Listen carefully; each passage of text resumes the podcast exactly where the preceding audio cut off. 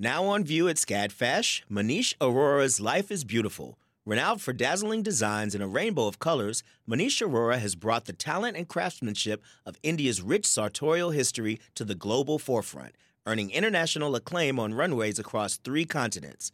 Designing in India since the 1990s, Arora's glittering garments celebrate extravagant expressions of self through varied materials, techniques, and silhouettes in a triumphant union of Western and Eastern aesthetics adapted to today's multicultural society with a touch of humor. Find out more at scadfash.org. Support for WABE comes from 100 Miles, a nonprofit committed to preserving Georgia's 100 mile coast. Protecting this critical coastal ecosystem takes all of us. Watch the stories of the innovators and future leaders who help keep our coast flowing at ourgeorgiacoast.org.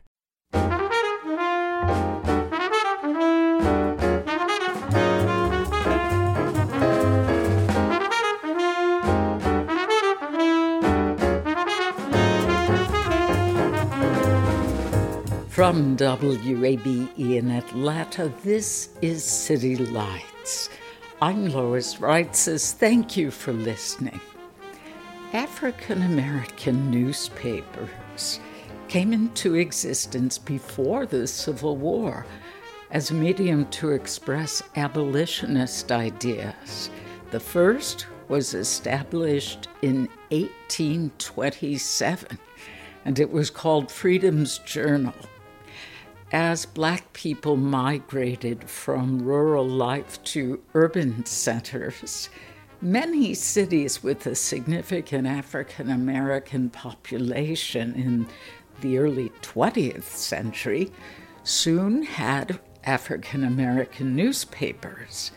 In our city, that paper was the Atlanta Daily World. Later, we listen back to a conversation about the history of the Daily World with Alexis Scott, the granddaughter of its founder. And to honor the final day of Pride Month, we'll hear from two artists who remain a beacon for queer identity. The Indigo Girls, the music duo of Emily Saliers and Amy Ray are brilliant storytellers, and that gift is on vivid display in their new album, Look Long. We are fortunate to have them join us now via Zoom. Emily, Amy, welcome back to City Lights. Thanks, Lois. You know we love you. Thanks for having us. Oh, it's just a privilege, especially as I know you are both taking the time to deal with homeschooling your kids and family life, along with very active music careers. This new album tells a story, beginning with bittersweet memories of childhood, growing pains, to calls for social action ultimately finding its way to understanding what once seemed irreconcilable emotions and experiences.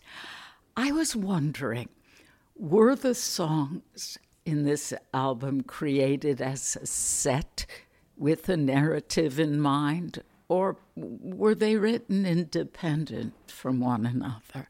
They were written independent from one another. I think um, you can say that Amy and I spend a lot of time together. So we're experiencing some of the same things at the same time, although we see through our unique and individual lens and write songs from that perspective, but also, you know, being at the same sort of age range in life and just reflecting on these things. But luckily, all the songs, when they were put together, uh, had commonalities and uh, sort of threads that joined them all together. And then we thought that Look Long was the title that encapsulated some of that cohesion that happened, but it, it wasn't a plan. They just, they, these were the songs that ended up together. Well, it works beautifully as a narrative. And I guess having been together as a duo for what 31 years now? Yeah, let's see. Since night, well, we've it might be longer. I mean, we started playing in in high school in at DeKalb, in DeKalb County at Shamrock High School at the time, and it was 1980. Yeah, you go back as friends 40 years. Um, the saying about finishing each other's sentences. I guess as friends and creatives, you do that with one another, and maybe that's why all the songs seem to fit together as a narrative. Amy, I read that the musical inspiration for the first song on the album came from an instrument you discovered in Emily's basement. Would you tell us about it? Yeah, I had written this song, and um, Emily and I had gotten together in her basement at her house to like start working on arrangements. And I saw this acoustic guitar sitting in the guitar stand that I had never seen. I thought I knew all Emily's instruments, and I just said, "What is that? That looks like a great guitar." And it was a Martin, old Martin, set up for a slide, so for acoustic slide. And so she got it out, and it became really the musical centerpiece of the song. And that song opens the album. Well, I had written Kickin', and it was really a song about growing up and spending time up in Hartwell, Georgia, Lake Hartwell near Lavonia, and hanging out at this farmer's house. And he let us ride his horses, and we had dirt bikes up there, and you know, just kind of the invasion of the suburbanites into the agricultural area to have our lake culture basically.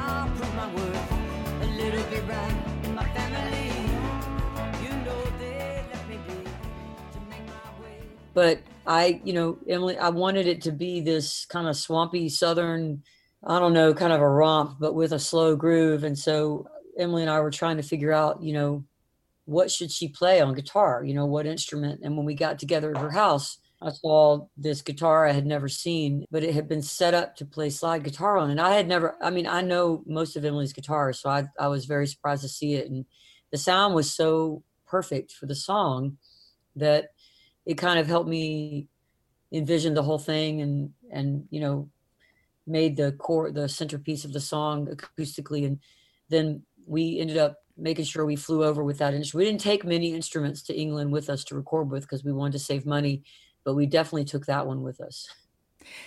Let's talk about country radio. This song reveals a complex relationship with the genre of country music. Would you talk about the lyrics?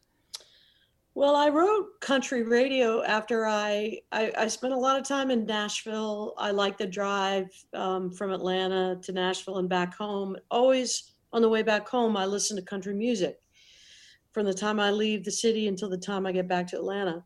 And I love country music. I really, really love the voices of country singers. I love the well crafted songs. But the truth is that those songs are written by men and women, uh, you know, largely and primarily by men and women about the stories of men and women. And so I found myself wanting to live inside these songs, but I couldn't relate it to my own life because, you know, being queer separated me from that. And so I really got this wistful feeling inside sometimes as I listened to these songs and and couldn't fit my own story into them. And so I decided to uh, write a song about that feeling. And I put the character as a, a, gay kid in a small town and described all of those feelings that I myself had. I work at the mall food court. When I get home, I fix something to eat, settle into my seat, and turn on the country radio. I know every word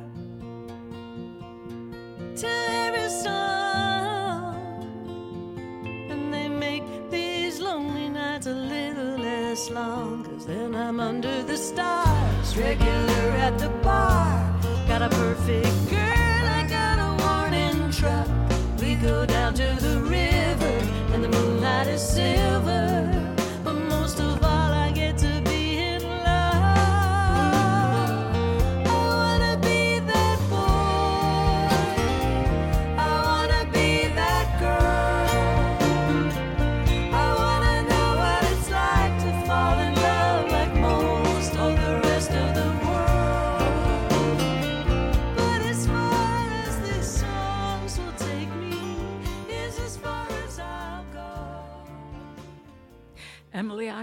Sad to read that you have addressed self homophobia in your own life. How is that evident in these lyrics? Well, I think from my own experience, you know, I was not immune to societal voices saying you're a sinner. I didn't believe I was a sinner. I never had any relationship problems, my faith relationship or with my parents or my family, but the societal implications and loud voices that you're a sinner or you're not valid, you should be fired from your job um, you don't count as much, something's wrong with you, all those things. I was not ever strong enough to not take them in somehow into my psyche. I think a lot of queer people deal with this, and it's gotten better through the years. But, you know, in the song, it talks about passing the, you see those placards, and there's sort of like little marquee things with messages in front of churches. And I've seen ones that are totally homophobic and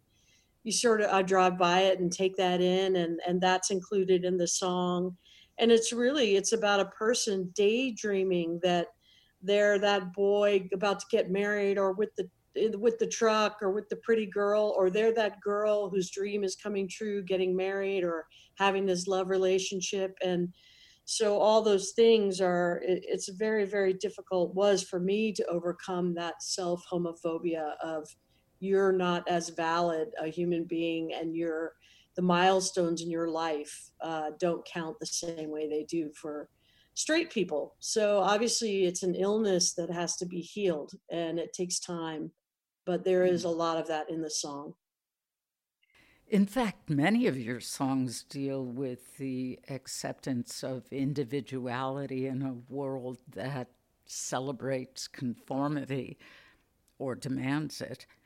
What is another song on this album that illustrates that theme? Well, the first song that came to mind was Muster, even though it's about those kids standing up against the gun reality in America and the, the common Second Amendment raise the flag type argument.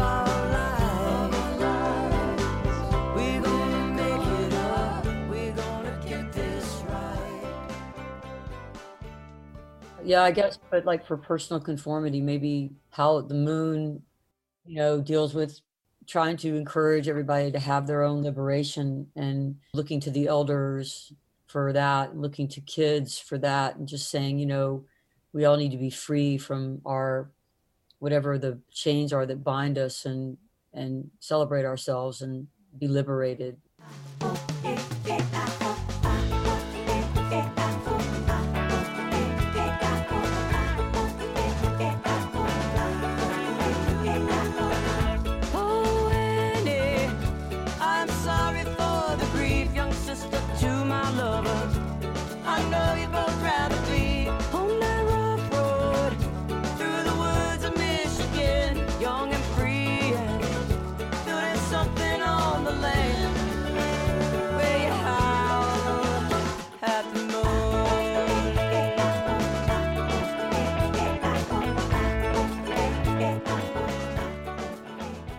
I mean, you know, Emily and I, I think in our lyrics, you can probably find examples of that in almost any song because I think it's something that we, it's kind of a main agenda, if you will, for us, like is to encourage people to not worry about conforming in any way, you know, and not have to, you can be, you know, it doesn't, whatever your political persuasion is, whatever you are, you know, all the things that you make up who you are, just celebrate them and be yourself and, and respect yourself and respect other people. And that's how we get along in the world, you know, and I think we, we encourage our audience to, you know, be themselves and be strong in that and not, you know, just it's, you know, let this this will light of mine. I'm going to let it shine. I mean, that's a basic message. Yeah. You know, I think a lot of our songs, you can find little lyrics and here and there that that will say things like that because it's kind of a central idea with us. You do it with so much grace. I mean, when you were talking about the suburbanites invading Lake Hartwell, you speak about being an interloper. And it shows such a depth of thought, even with people whom you not only see as very different from yourselves, but who may hold beliefs that are hurtful to you. You're always considering the other point of view.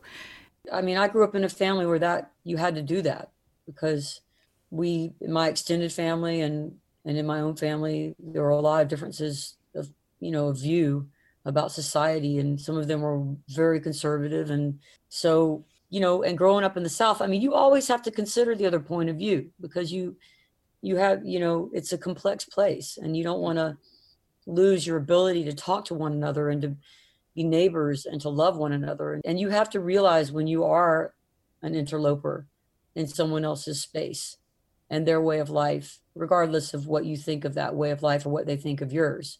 The reality is you, they built a lot of lakes, you know, all over the United States when they dammed up a lot of rivers to make power and which could be a good thing, but also those areas that were once, you know, these agricultural havens and became sort of the playground of the of the wealthy. And so yeah, I think about that, you know.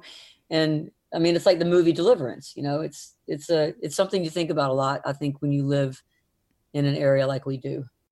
We'll return with Amy Ray and Emily Saliers of the Indigo Girls after a quick break. You're listening to WABE Atlanta. The field of mental health counseling is growing rapidly, and Richmont Graduate University can equip you with everything you need as a licensed professional counselor while integrating your faith into your clinical practice. Programs are offered in Atlanta, Chattanooga, and online. Apply today at richmont.edu. That's R I C H M O N T.edu. You love free, and at Ameris Bank, so do we. That's why we're proud to offer worry free, hassle free Ameris Bank free checking. Manage your money your way with convenient access to digital, mobile, and telephone banking, all with no monthly service fee or minimum balance requirements. At Ameris Bank, we're with you. For more information or to open an account, visit our local bankers in person or online at amerisbank.com slash free checking. Other fees such as overdraft fees may apply. Ameris Bank, member FDIC, equal housing lender. This is City Lights. I'm Lois Reitzes thanks for listening. Let's return to my conversation with Amy Ray and Emily Saliers, the Indigo Girls. Their new album was released in May. The title is Look Long, and the songs display a wide range of influences. The new album seamlessly integrates a number of genres into the style of folk rock music that we have loved, your fans have loved for many years now. Favorite flavor is particularly inventive in that regard. Were you consciously paying tribute to any particular styles, or uh, did different influences just kind of bubble up as you were writing this? Uh, I think when I wrote when I wrote that song, it was just kind of I was sitting with my kid in in our studio and we were jamming actually and that is kind of what came out of what we were doing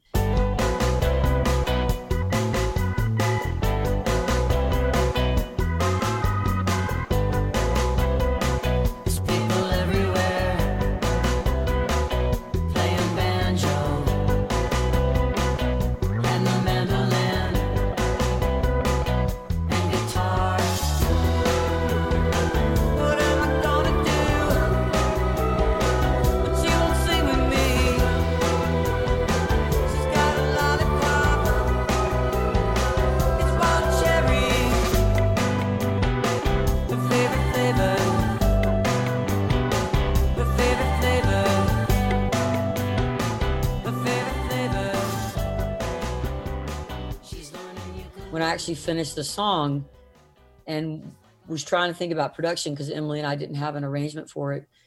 John Reynolds had created this beat that worked really well, and it immediately made me think of the B 52s. Um, you know, because of that, I wanted it to be wacky, you know, because the message in it is kind of hardcore, and I wanted the music to feel kind of wacky and, you know, and celebratory, you know, and um, so I could have like lyrics sitting in it that were harder to think about. And um, definitely paying tipping the hat to B52s, no no doubt about it. I mean, what a great Georgia band. So, and they created their whole own style, you know, and so we definitely were tipping our hat to them. Well, it is so much fun. The title song, Look Long, is beautifully sung, and the lyrics seem densely poetic a reference to grandfather's telescope. Through the scope on starry nights we saw forever. And in the morning, Florida's sun, I burned the grass with my magnifying glass. How did you decide that this would be the title song of the album? Well, uh, one of the hardest things about making an album is uh, naming it. The we always make the decision in, in the eleventh hour, you know. But it's it's often quite handy to pick uh, the title of a song. At least it tells the story of that song, and because given the fact that the, these are a cohesive bunch of songs, it it really a- amy thought about using that as the title and it did have obviously so much to do with history and perspective and short-term vision long-term vision and things like that. So it was uh, in the end a fitting title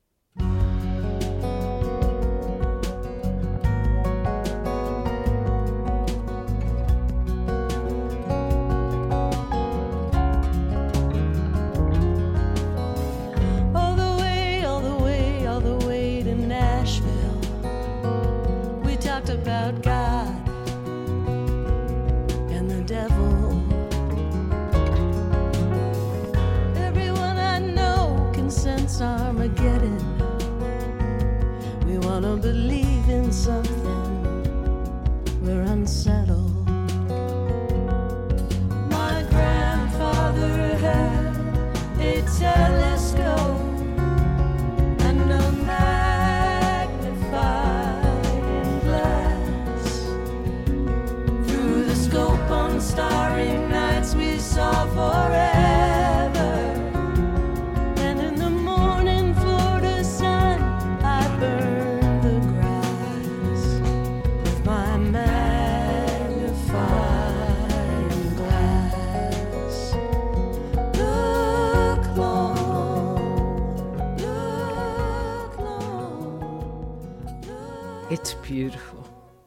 The text of many of your songs are especially meaningful in this new age of social distancing, life during pandemic. For example, sorrow and joy are not oil and water.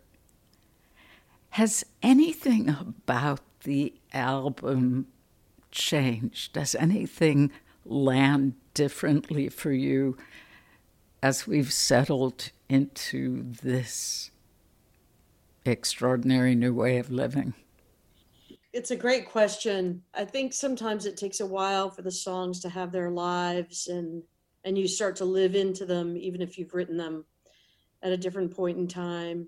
And because I think that Amy and I write a lot about people and how we relate to each other and how important histories are and uh, communication and uh, the earth and things like that. It might be that any group of songs could could take its place during a pandemic and speak to it in some way you know?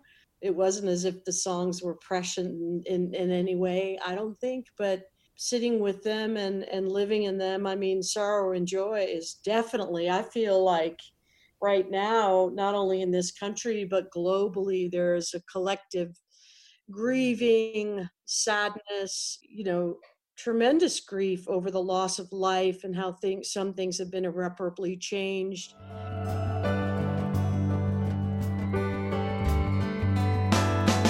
We've had some good times. In photographs, you see us laughing and carrying on. White shirts on the clotheslines.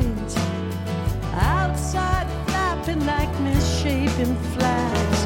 Where are the claims that we when we sank in the mire? Suspended like stillness of birds on wire.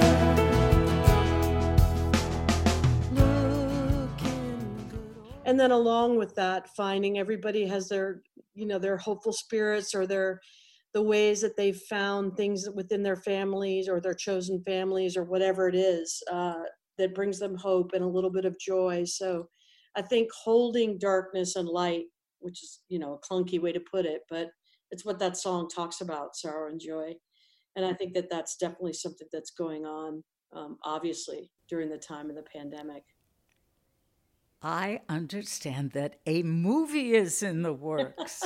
Please tell us about the Indigo Girls documentary plans. Well, so far we we have so we have an, an incredible group of people who approached us about making a documentary, and we've you know had other people approach from time time and again, and it's never felt right or not the right time or whatever. But these folks were the producer is an old friend of ours and has made a lot of great films, and the director made a great movie that won a lot of awards um, a couple years ago at Sundance and other places. Um, she made a movie called On Her Shoulders, Alexandria Bombach, about a Yazidi woman and everything she went through. And so she wanted to be the director and and writer, and Jessica Devaney and Kathleen Horan as the producers, and then they have a great crew. And we just we don't know what it's about. We basically just said like, yeah, we can do this, but we don't want it to focus just on us. We want to kind of try to focus it on the context and our fans and kind of the communities around us. And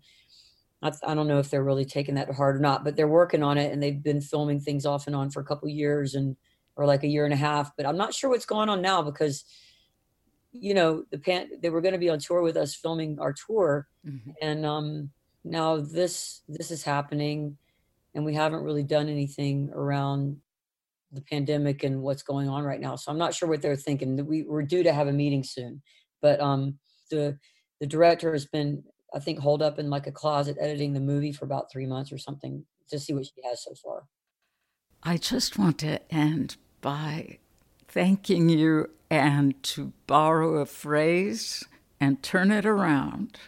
You could not get any closer to fine. I think you two are way beyond fine. You're amazing. Emily Saliers, Amy Ray, thank you so very much. lois thank you lois we we love we really love you so much we're big fans of yours I can't wait to give you both a hug when we can do it without seeing each other on screens. same here Emily Saliers and Amy Ray, the Indigo Girls. Their new album, Look Long, is available now. This is WABE Atlanta. The Atlanta Daily World is the nation's oldest daily African American newspaper. Alexis Scott is the granddaughter of its founder and served as longtime publisher of the paper. She joined me a few years back to talk about the history and importance of the Atlanta Daily World. It's credited to my grandfather, who sort of credits it to someone else, who was uh, the banker at Citizens Trust Bank, which then was the black bank in Atlanta, the only black bank. It started in 1921. And he actually intended to do a business directory. He didn't have a plan to do a, a, newspaper. He had done a business directory in Jacksonville, Florida in 1927, and Atlanta was his next stop. He was familiar with Atlanta because he had gone here to Morehouse College and thought it would be a great place to, to launch the second business directory and then do so around the entire Southeast so that black people would be able to know who they could do business with and have everybody do better. Yeah.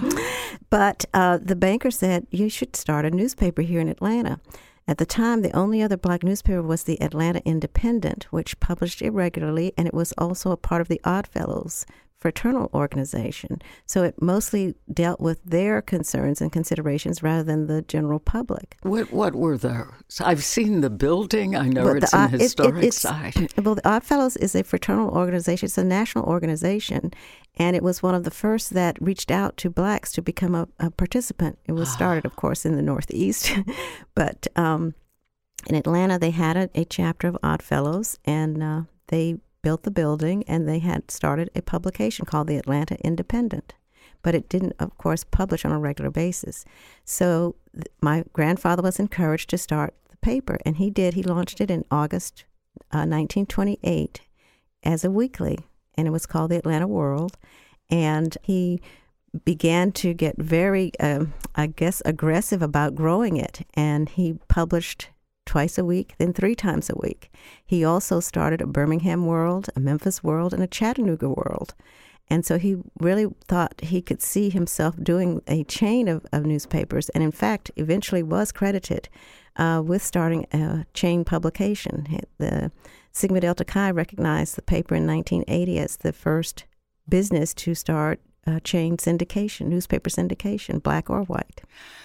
So he was pretty ambitious and pretty active. I would say. And uh, once he started the paper, he wanted to make sure that he would have a professional to make it a daily, a professional editor. So he went to Chicago, which at the time was the home of the Associated Negro Press, which was this like the wire service for black newspapers, and also was the home of the Chicago Defender, which had been started in 1905. So there was lots of activity and lots of mm. people who were working in the business in the black press in Chicago. And there had been an effort to start a daily in Chicago as well, but it was not sustainable. They I think they lasted about 2 or 3 months and they just couldn't keep it going. But he was encouraged to do it. And so he went to Chicago to find an editor and he found a former editor of the Associated Negro Press, Frank Marshall Davis, who had been, who was now at a paper in Gary nearby.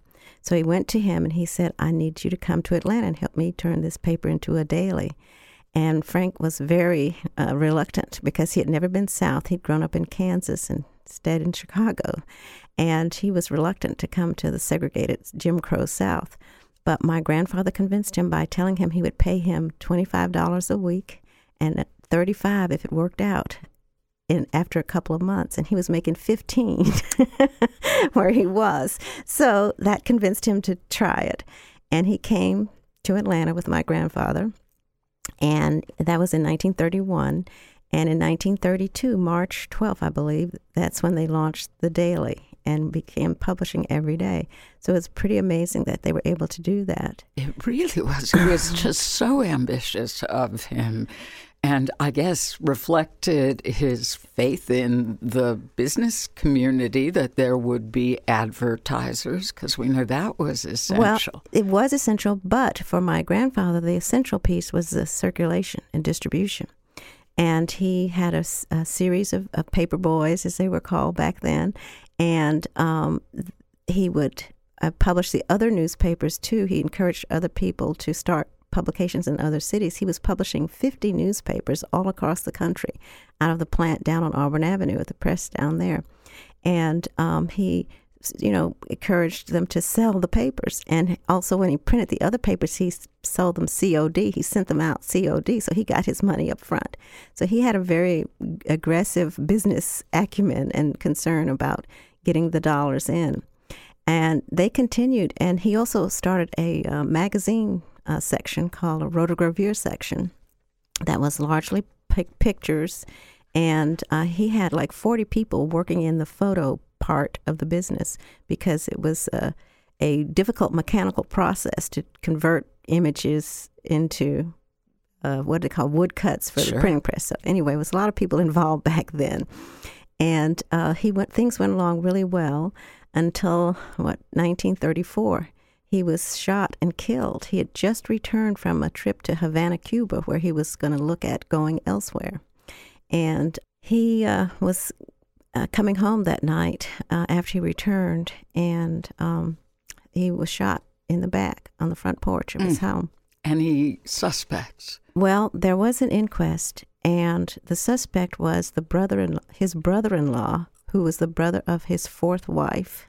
My grandfather was 32 when he died, and he had just married his fourth wife. Oh my! Right. My grandmother was his first wife and childhood sweetheart, and my father and his brother were the only two children. But um, unfortunately, they suspected the brother of his fourth wife, but there was no witness and they never found the gun, so no one was ever convicted. It was a, a, terrible tragedy. And uh, Frank stayed for about another year or two, but it just wasn't the same without my grandfather, he said. And I learned this from reading his memoir, which was published posthumously for him back in 1987. And I only read it about three years ago. But Frank went back to Chicago, and I learned so much about my grandfather from this book. He did a whole chapter on his experience in Atlanta and about my grandfather and what kind of, you know, energetic, talented, wild person he was. And um, he went back to Chicago and he began writing poetry. And he started uh, participating in a writers group with people like Langston Hughes, Frank Yerby, Gwendolyn Brooks, all the folks that you know emerged as part of the Harlem Renaissance. And um, he there is an integrated group too, and there he met a young white woman who was a writer who was 18 years his junior, and they they met and they eventually married, and were there through World War II, but things were difficult for interracial couples, even in Chicago. And she convinced him that they should move to someplace else more hospitable and even leave the United States. And so they moved to Honolulu, to Hawaii, where everybody's colored, right? and isn't everybody some color? exactly, but I think they had a, a different attitude about it, um, and um, that, that, even white is a, a color, as you pointed out. and so um, they, you know, progressed. He continued to write poetry, and he also continued to do journalism in Honolulu. And he befriended this uh, white uh, veteran from World War II who had helped uh, uh, uh, liberate one of the concentration camps. And he had a black grandson who had been abandoned by his father. Hmm. And so he befriended him, and he, uh, Frank, would see each other, and he would see this this grandson. And then I guess in 2009, that grandson was sworn in as the President of the United States. Isn't that amazing? Yes, it is. We're, we've come a long way. And if you're just joining us, my guest is Alexis Scott. She is the granddaughter of the founder of the Atlanta World, which came, became the Atlanta Daily World. What were the goals for the paper when it was founded and as it evolved? Well, I think the primary goal was to inform, educate, entertain, and um, inspire its readers, uh, particularly during those days of Jim Crow, where black people were basically non existent except as servants or criminals. And um, the paper sought to uh, uplift the community with positive stories or just stories of period about people doing business, people uh, in churches, people engaged in the community. And that sort of remains today and, and is still needed. and yet, um, at that time, when you talk about the majority of black people, you know, had difficulty with access to higher education, um, only the lowest paying jobs available for the most part, there was this flourishing, well educated, and ambitious part of society that your parents, your grandparents were a part of along Auburn Avenue. And um, it was very much mission driven for the paper, wasn't it? To to help inspire social mobility as well. Absolutely. Um, there, the paper itself was part of this burgeoning uh, middle class that was the result of the schools in the Atlanta University Center that produced uh, ed- college educated people who were professionals and doctors, lawyers, uh, preachers, teachers. And uh, that was a part of improving the life of the community and also fighting the system of Jim Crow. And uh, that was the whole point of, of having the newspaper so that people could know what was going on. And then by making it a daily, it made it even more timely. It was sort of like the CNN or the, the 24 7 news cycle that we have today. Which could not have been easy. I mean, right. Um, the kind of national stories that had to be covered. You mentioned the, the wire service that. Right. There was a, a, a, wire service for black publications, but at the same time, the paper also subscribed to UPI back in the 30s and 40s. So they got national and international stories as well, particularly uh, with a lot of emphasis on covering World War II. Um, I remember seeing some of the headlines about the Scottsboro Boys, yes. which came mostly from the wire service, but also sometimes they got feeds from some of the other black publications in some of the places that were having problems. It must have been grueling to report on lynchings, police brutality. I mean, I would think it was dangerous for the reporters themselves. Oh, absolutely, it was. Um, I remember one particular incident, uh, which has still been an unsolved lynching in uh, Forsyth County, uh, uh, not Forsyth County, but Forsyth, Georgia, in Monroe County. Uh, the lynching that happened in 1946 of the two couples. My dad went down there with. Um, a reporter, William Fowlkes, to see what, you know, happened. And they took pictures, my dad took pictures of this kid who was one of the witnesses that they had beat up because they didn't want him to talk about what had happened. And of course, that is another story that remains unsolved, another crime that has not been solved all these many years later. Talk about bearing witness. Your father was one of the Tuskegee Airmen, wasn't he? He was. He was sort of an honorary member in that he was studying at Tuskegee when the pilots were training, but he was studying chemistry and engineering. Uh, he was a part of the 183rd Engineer Combat Battalion, and their job was to repair roads and bridges and uh, seek uh, fresh water and stuff like that. Uh, but he was as I said, he was studying at Tuskegee when the pilots were being trained at the same time. So uh, after he was out of, the, out of the war, he became a, an active member of the Atlanta chapter of the Tuskegee Airmen. And he was part of the American infantry that liberated Buchenwald wasn't he? He was. It was a pretty amazing. Um, you know, most of the, the black units were still segregated. Well, not most, but all of them were segregated. And uh, the point I was making is that most of them did not see any fighting or activity because they primarily were seen to be support units to do things like my father's unit uh, or but not on the front lines. And it wasn't until the Battle of the Bulge near the end of the war that they were called up to, to help fight. And in fact, they didn't even get bullets until then. They were trained on how to use the guns, but they weren't given bullets to do it. So um, the, he ended up being a part of a reconnaissance unit that was sent out to uh, investigate this camp.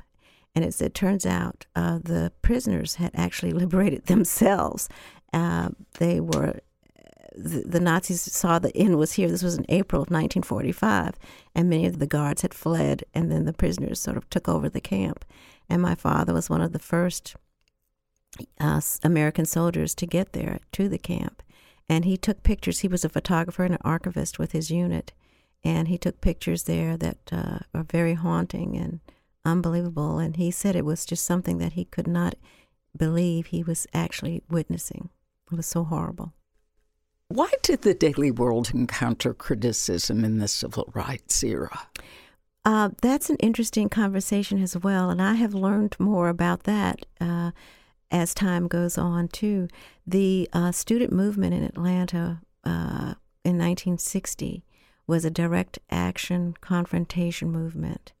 My great uncle C.A. was running the newspaper at the time. He took over when my grandfather was killed in 1934. He was a contemporary of Daddy King, and so he was considered the old guard. And their focus had been the court system. Mm-hmm. They had filed lawsuit or supported the filing of lawsuits to get equal pay, uh, voting rights, um, uh, public use of, of public facilities like the golf courses and all this stuff. And they thought that was the way to go. The other thing they were concerned about was the, the youth themselves, the college students getting a, a prison record or a jail record that would prevent them from participating once the barriers did come down. So he was not supportive of the student movement, the direct action movement. In addition to what I found out, too, I had a great conversation with Lonnie King a few years ago. Lonnie King was one of the leaders of the student movement, a Morehouse student at the time. He said that he went to see, CA called him in and asked him to stop doing it. And the reason was that his advertisers threatened to pull the advertising from the paper if he didn't stop, right. get them to stop. So CA was caught in a really tough place of trying to, you know, they had the same goals of, yes. of desegregation and equal rights, but the method is where they parted company. And um, and it cost him and cost everybody. Very understandable in terms of the younger generation and the evolving attitudes. Mm-hmm. In the moment we have left, Alexis, I wanted to ask you what is the role of a community specific newspaper today? Is there still a need for one for any community? Oh, absolutely. I think so. It's to me, it's like a caucus voice. It's a, a, a group that it can talk about what the issues are of particular concern to that particular group and look at solutions, look at ways to fix things, and speak to each other in a way that each of the member of the caucus group can understand, and maybe the larger group may not. And so I think that's it's a useful, helpful way for the larger community to be supported. Journalist Alexis Scott speaking with me in 2017. She retired recently after 18 years as host of Fox 5 show about politics, The Georgia Gang. This is City Lights on WABE Atlanta. Early in May, I had the pleasure of speaking with punk rock balladeer Billy Bragg. In addition to his songs, he writes books on politics and justice. Here he is on the power of music and social change.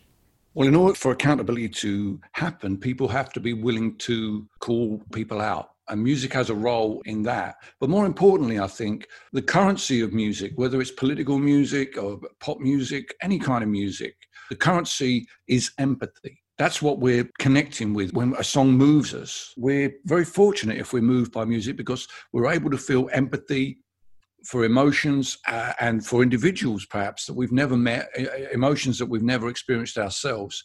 That's the power that music has. And at the moment, we live in a time where empathy is derided.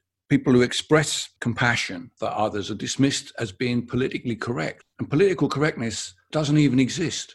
It's a trope. It's a trope used by reactionaries to police the limits of social change. So, by bringing people together, by listening to music, by feeling empathy together, we begin to push back against those people who would divide us, those people who would single out individuals for blame. Empathy, music brings us together, and that's the role it plays. It doesn't have the agency to actually make change, unfortunately, that's been my experience, but it is possible to bring people together. Which of your songs do you think demonstrate those ideas most vividly, Billy? I have a song called There Is Power in a Union, which talks about organizing in the workplace for rights, for wages, for people being able to hold the management accountable in the workplace.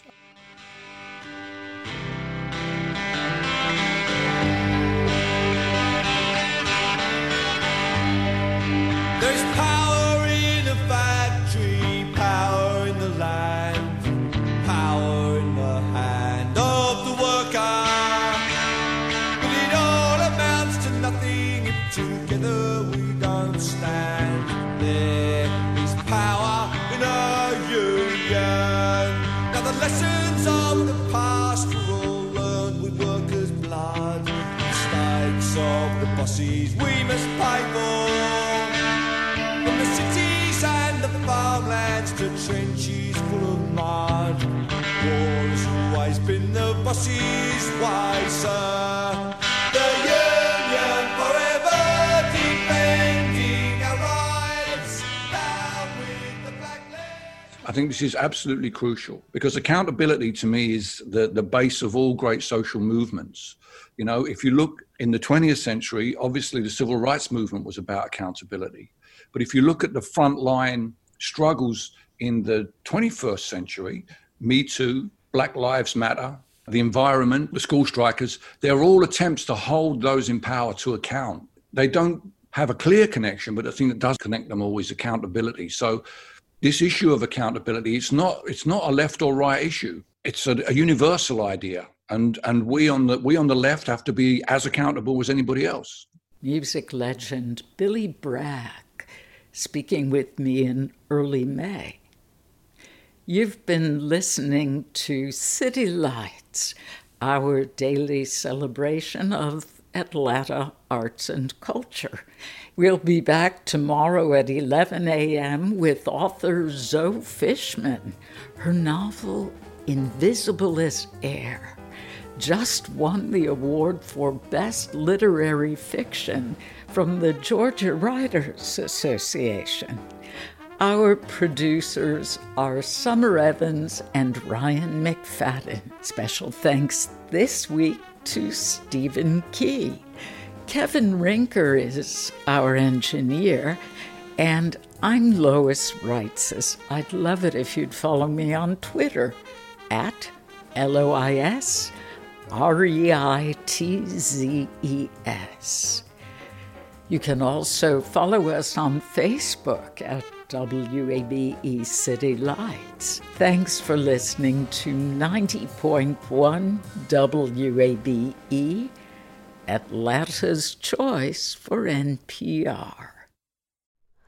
Hi, it's Terry Gross, the host of Fresh Air. We bring you in depth, long form interviews with actors, directors, musicians, authors, journalists, and more.